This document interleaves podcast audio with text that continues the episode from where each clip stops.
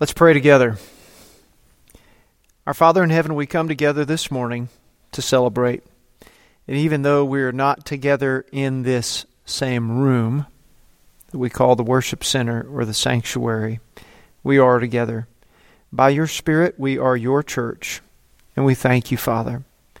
We look forward to the day that we'll get to gather together again, when all our voices will lift as one again in one place. But in the meantime, we thank you, Father, that you are with us. And we thank you for Easter and the hope that it gives us, especially in the midst of all that's going on in our world right now. So we ask now that by your Spirit you'd speak to us and that we would be encouraged. In the name of Jesus, our Lord and Savior. Amen. Jesus is risen. He is risen indeed. I'm so glad you're with us this Easter Sunday morning, and it's going to be an Easter Sunday like no other. It already has. And due to the condition of our world today, the songs we sang may hold even more meaning for you. And you may be more ready than ever to meet Jesus face to face. But until that day, whenever that is, we're here and we are going to make it through this together. In the midst of all the uncertainty that is our life now and this new normal, uh, the anxiety we have over health or over finances or for our loved ones, even for the salvation of folks that we know and all those that are not going to make it because of COVID 19. The revival that we pray for happening, we're here together. So today we take up the topic of overcoming anxiety when life turns upside down. Our sermon series, When Life Turns Upside Down, Facing the Anxieties of COVID 19, are all available for you through our website, southviewbaptist.org, or on our Vimeo channel, our Facebook page. You can find it if you need to. And keep in mind, you can always email me, Aaron, at southviewbaptist.org. I'd love to hear from you. If you haven't already opened your Bibles to Luke chapter 24, verses 1 through 12, that will be our key text today. Luke chapter 24, verses 1 through 12. And I've got to thank the Elitzen family for reading that for us already as you heard them. And we're going to walk through that scripture passage verse by verse. Now, one special note today as we talk about overcoming anxiety when life turns upside down, please know that I'm not a counselor, I'm not a psychologist, I'm not a medical doctor, so I'm not talking about anxiety in the clinical sense. That anxiety that might come from our genetics, might come from our brain chemistry, might come from our environmental factors such as trauma or stress.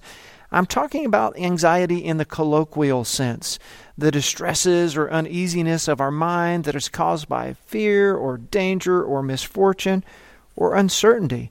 I'm talking about what you and I are dealing with right now with COVID 19 in our world.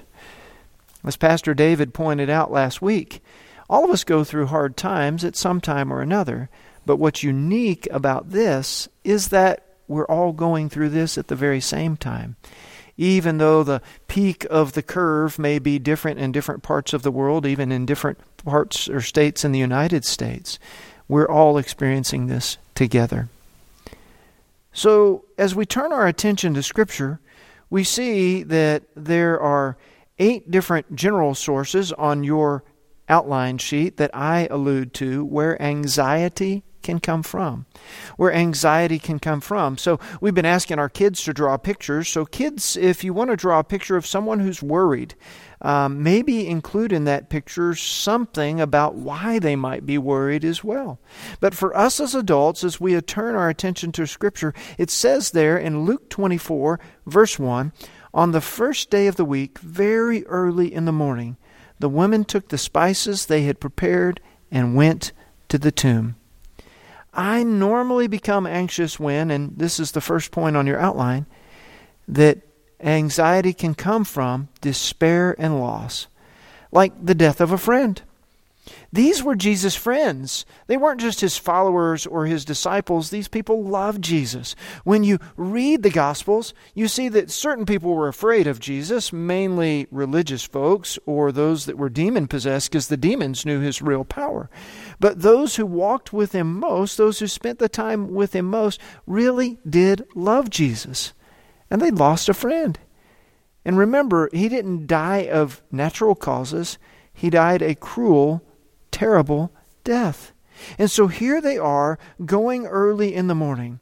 This is Sunday morning, Easter Sunday. We know it as. They didn't know Easter yet. They just knew that the Sabbath had finished for the, though, them as Jewish people with sundown on Saturday. So they're not going to go in the middle of the night. I mean, you know, torches, lights, candles, whatever. Um, they're going to go on sunrise. So as the morning comes, they go to the tomb. But what was it that they found? Well, they weren't there yet. As they're going, though, they had to have despair and loss. They may have been depressed. They may have been exhausted. They been certainly were mourning and may have been without hope because Jesus, their Lord, their teacher who they had followed, was dead. And though he had talked about rising again, we're going to see in just a moment that all those things didn't quite compute yet. Despair, hopelessness, depression, all these things are common for us when we face loss, especially when an unexpected or momentous loss hits our life. Yet, for this group of ladies, there was shock and surprise. That's your second point on your outline, a second source where anxiety might come from, and that is shock and surprise, like an empty tomb, and that's in verses 2 and 3. They found the stone rolled away from the tomb. Now, Mark tells us that they were worried about how they were going to roll the stone away. They were a group of four ladies, and it was obviously a big stone but they found it rolled away. Verse 3 says, But then they entered, they did not find the body of the Lord Jesus. It's interesting that the men didn't want to go in when they came later, but the women went right in. And they didn't find Jesus' body. Can you imagine their shock and their surprise? Were they thinking maybe it was foul play? Who would do such a thing? Roll the stone back, desecrate a tomb, take the body of a dead person, much less Jesus, their friend, their Savior, their Lord? Would somebody steal Jesus? A thief? I mean, it's not like Jesus had any special or valuable things buried with him, and why take his body? Or even a conspiracy theory. Who would take the body of their Lord Jesus? Well, they had shock and surprise. They quickly turned to what is our third point, and that's from the fourth and fifth verses, and that's uncertainty and fear. Uncertainty and fear, like an angel talking to you once upon a time when I was a missionary in South Africa, very late on a Sunday evening, I'm driving down a dark stretch of highway uh, between a small town and a larger town, and I see two people walking alongside the road. And I could tell by the way they were walking and the posture of their bodies that it was an elderly black African couple. So I immediately pulled over and backed up towards them. And I went to them, and, you know, they spoke English. I spoke English. And uh, I, I, said to them, uh, you know, where are you going? And they told me where I was going. I said, that's just past where I'm going. I can give you a lift. Got them settled in my car. It was a little chilly, and I turned on the heat for them. And they asked me, well, where are you from? And I said, Well, I'm from America. What are you doing here? I'm a missionary. And they began talking in Zulu. Now, I didn't know Zulu, but I could tell by their tone that they had some consternation, some concern. And finally, the man looks at me and he says, You know, because I'm driving on the right and he's sitting on the left. And he actually put his hand on me and he touched me and he says something to her in Zulu in the back seat. And then he looks me straight in the face and he says, Are you an angel? I said, No, no, no, I'm not an angel. He said, Well, we had been praying that God would send somebody to help us get home because it was a long way to walk and we missed our ride. Are you an angel? I said, No, I'm not an angel. I mean, you all know me. I'm not an angel. But imagine if you were the women coming to the tomb. Verse 4 says, While they were wondering about this, suddenly two men in clothes that gleamed like lightning dazzling appearance, Scripture says. The idea is that they were glowing. I mean, we don't normally see people glowing, right? And this puts a whole new light on things. The ladies went with despair and they went with anxiety. They were mourning the loss of Jesus, and now shock and wonder as the angels are there before them. Verse 5 In their fright, the women bowed down with their faces to the ground. What else would you do, right? I mean, it run away maybe, but if you assume these are angels, they bowed with their faces to the ground. And look what the angels say. Why do you look for the living among the dead? Why do you look for the living among the dead? He's alive, ladies. He's alive. Some of us at times treat Jesus as if he's dead he's like a caricature. He's somebody we know about from the Bible and the stories we've heard at church, yet he's not real to us because we haven't spent time with him in order to make him real with us. And even when we talk to him in prayer, it's like a monologue. It's like talking to somebody who's not there and just giving them our list of things we wish or hope for. But the Bible teaches us that right here, Jesus rose from the grave and that he's still alive today and he wants a personal relationship with you and I. And any of us can have that with him if we'll only ask. You might be the kind of person that would say, Jesus could never love me. He does. The Bible says that God so loves you that he gave his one and only Son, Jesus, that if you believe in him, you could have eternal life. And maybe you need to make that decision today. If you do, please let me know. Aaron at southviewbaptist.org. Email me. Let's talk more. God loves you and He has a wonderful plan for your life if you'd only allow Him in. And so God desires a relationship with us that is personal. And Jesus asks, Why do you look for the living among the dead? It's Easter Sunday morning and they've just discovered that Jesus isn't in the tomb. So I've stated uh, six different reasons from this passage of Scripture, but your fourth point on your outline about things that would cause us anxiety is stress and the unknown, like what we're dealing with in COVID 19 right now. We are all full of things that are uncertain to us, things that are unknown to us, and that can and is causing stress, anxiety, fear, and all these related emotions that are very real. Some of us bearing up more than others. And social distancing is working, the projections are coming down, yet tens of thousands of people right here in the United States are dying because of this disease. And hundreds of thousands more will be sick because of this disease. And even more than that, will lose their job or have financial impacts on their family and their life. And heaven knows how many months or years this might last. So we're all in this together with the stress and uncertainty. Yes, anxiety is very real. Yet, even in this very passage of Scripture, God, by His providence, has in here something to teach us today, something to teach us about how we can overcome anxiety. Let's get there, right? Verse 6 The angel says, He is not here, He has risen. Remember how He told you while He was still in Galilee. The first way we can overcome anxiety, right here in this passage of Scripture, is receiving a word from God. Receiving a word from God. The Son of Man must be delivered, he said, into the hands of sinful men, be crucified, and on the third day be raised again.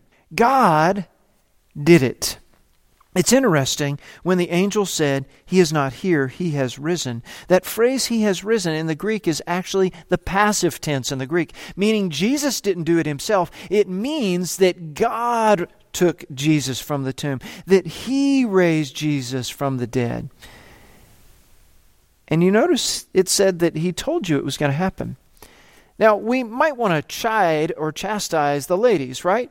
Ladies, Didn't you know this was going to happen? I mean, Jesus said this himself. It's recorded in the Gospel of Luke in chapter 9, verse 22, chapter 9, verse 44, chapter 17, verse 25, chapter 18, verse 32. We don't know if all the ladies were there in all those times, but surely some or all of these ladies had heard Jesus say that he was going to be buried eh, or uh, die, buried, and on the third day he would arise. Surely they had heard that, right?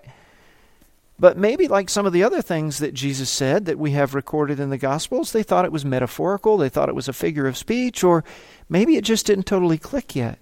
So let's not be too hard on those ladies. But notice how it applies to us. My point is that we overcome anxiety by receiving a word from God. The truth to note is that Jesus said it he was going to be buried.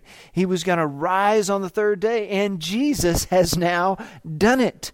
What it teaches us is that you can always count on God. You can always trust His Word, no matter what. So we've got an application question there. And that application question is how do I hear from God? You personally, how do you hear from God? If you say, I don't hear from God, Pastor, I want to, but I'd want to ask, well, are you trying? Are you engaging the Bible? Are you going to God in prayer? Are you asking Him to forgive you of any sin you may have in your life in order that you have an open channel to Him to communicate? That you're spending time with Him, that you're seeking to hear from Him regularly? You know, there's that saying that uh, asks, when is the best time to plant a tree? Well, yesterday, right, is the cliche. And we might apply that to when is the best time to begin engaging God's Word that you might hear from Him? Well, today is what my answer would be. So don't let the devil tell you, well, you're not hearing from God. Shame on you. You're nothing but a no good sinner. That's right. You are nothing but a no good sinner, but you're a sinner that Jesus died for and loves. And he desires a personal relationship with you. And God has given you the Bible. God's given us the Holy Spirit that we might receive a word from him anytime we need it. So, not only are we engaging God's Word, but we move on in our passage of Scripture to our second way that we can overcome anxiety, and that's remembering what Jesus said.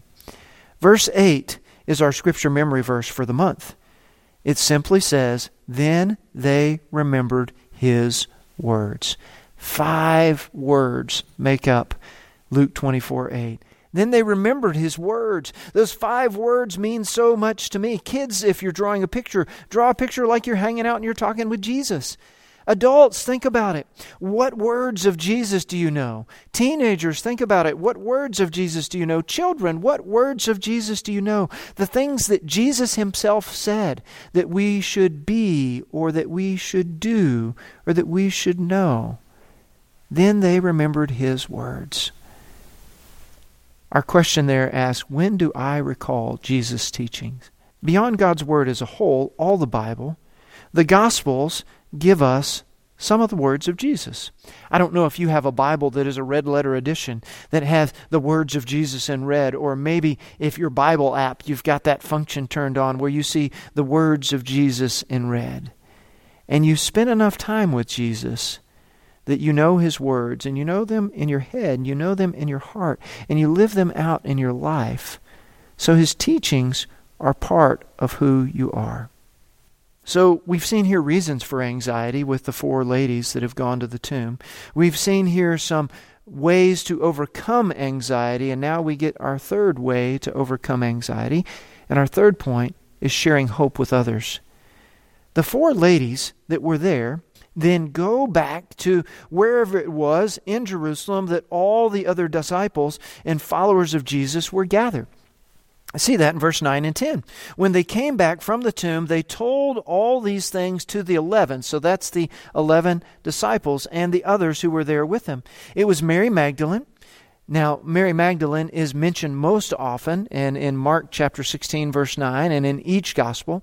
And then Joanna. Joanna is only here and in uh, Luke chapter 8, verse 2 as well. Mary, the mother of James, your Bible might say, or the wife of James, but mother of is probably the best interpretation. And then the others. We know that the others included Salome from Mark chapter 16, verse 1. And the w- phrase here is the others is feminine in Greek, so it means it was a group of ladies. So it's at least four ladies, maybe more. And they told the apostles, it says. So Luke already uses this new term for them as the sent out ones, not the disciples. But what's it say there? In verse 10, they told them. They went to encourage them, they went to share the news with them. But God bless those sweet ladies. They had just witnessed something that was unbelievable. And they went to tell others, and they went with hope. They went with joy. They went with expectation. And they give us an example. And that leads us to your third question there. And that's who can I encourage today? In the midst of all the anxiety that all of us are facing and all the life is in COVID 19, when life is turned upside down, who can we share the hope of Jesus with? Who this very day, Easter Sunday, as you're watching this, can you share the hope of Jesus with? Isn't it something when we're all down? Even when we're down, even when we're without hope, that when we see hope and when we meet Jesus and hear a word from God by the angel in this passage, and for any of us as we read the word and as we pray, that we then can take that word we've received and share it with others. So we've got all these reasons for fear, worry, anxiety, even depression, and we've got a way now to overcome that.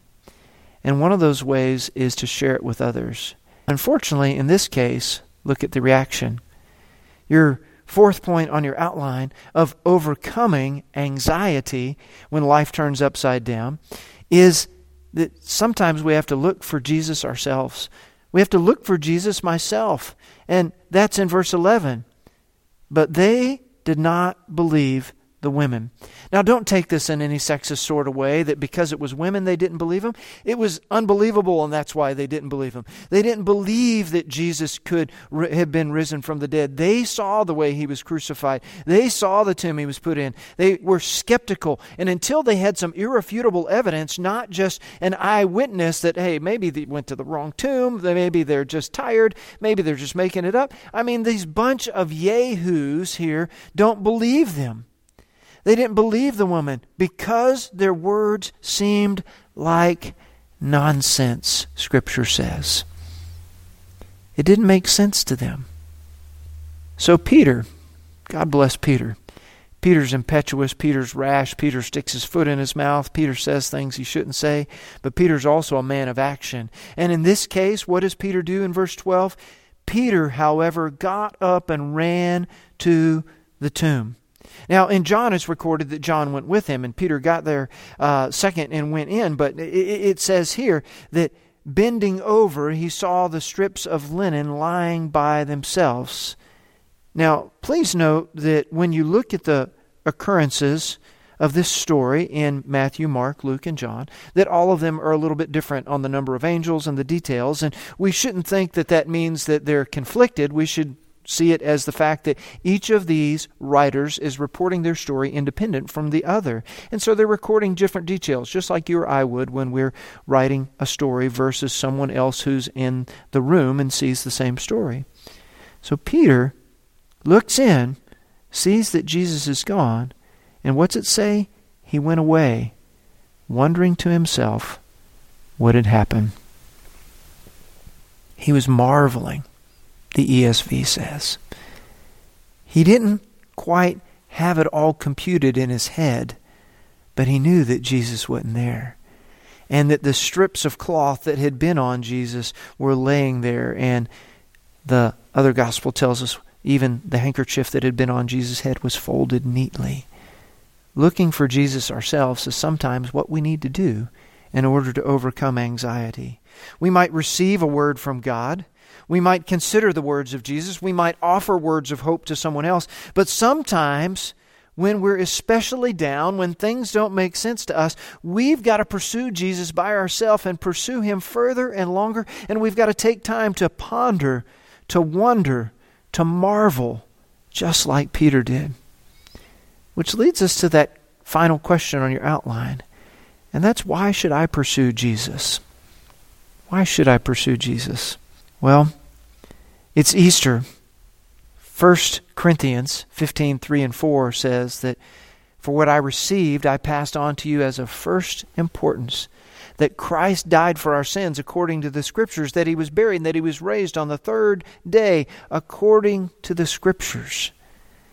Jesus is who he says he was. Jesus did what he said he would do, and Jesus loves you, and he loves me, and he will carry us through, even through COVID 19. And this is why we celebrate Easter. We have a risen Savior, Jesus, and this is how we can overcome any anxiety or trial we face. Let's pray together. God our Father, we thank you that your word is truth and that your word tells us that Jesus is alive. And in the stories that follow in the Gospels and in the book of Acts, we see that Jesus is alive, irrefutably, without question. And we pray, Father, that if there's anyone that's listened to this message today who's not yet a follower of Jesus, that they would trust him as their personal Savior and Lord now. And for those of us that are Christians, but because of the circumstances we face right now, we've got questions, anxieties, fears, and doubts. Would we be encouraged by this word from Scripture today? We thank you, Father, that we can overcome anxiety and we can overcome anything because Christ in us is the hope, sure and certain, of your glory in our lives. We thank you for all these things. In the name of Jesus, our risen Lord and Savior. Amen. Well, church, thank you so much for joining us this Easter Sunday. We're so glad you've been here with us. Again, if you're our guest, we'd love to hear from you. Aaron at southviewbaptist.org. And if you don't have it already and you want to participate in our Easter photo scavenger hunt, Maybe the weather's not the best outside, but you can still find creative ways to do that even within your home.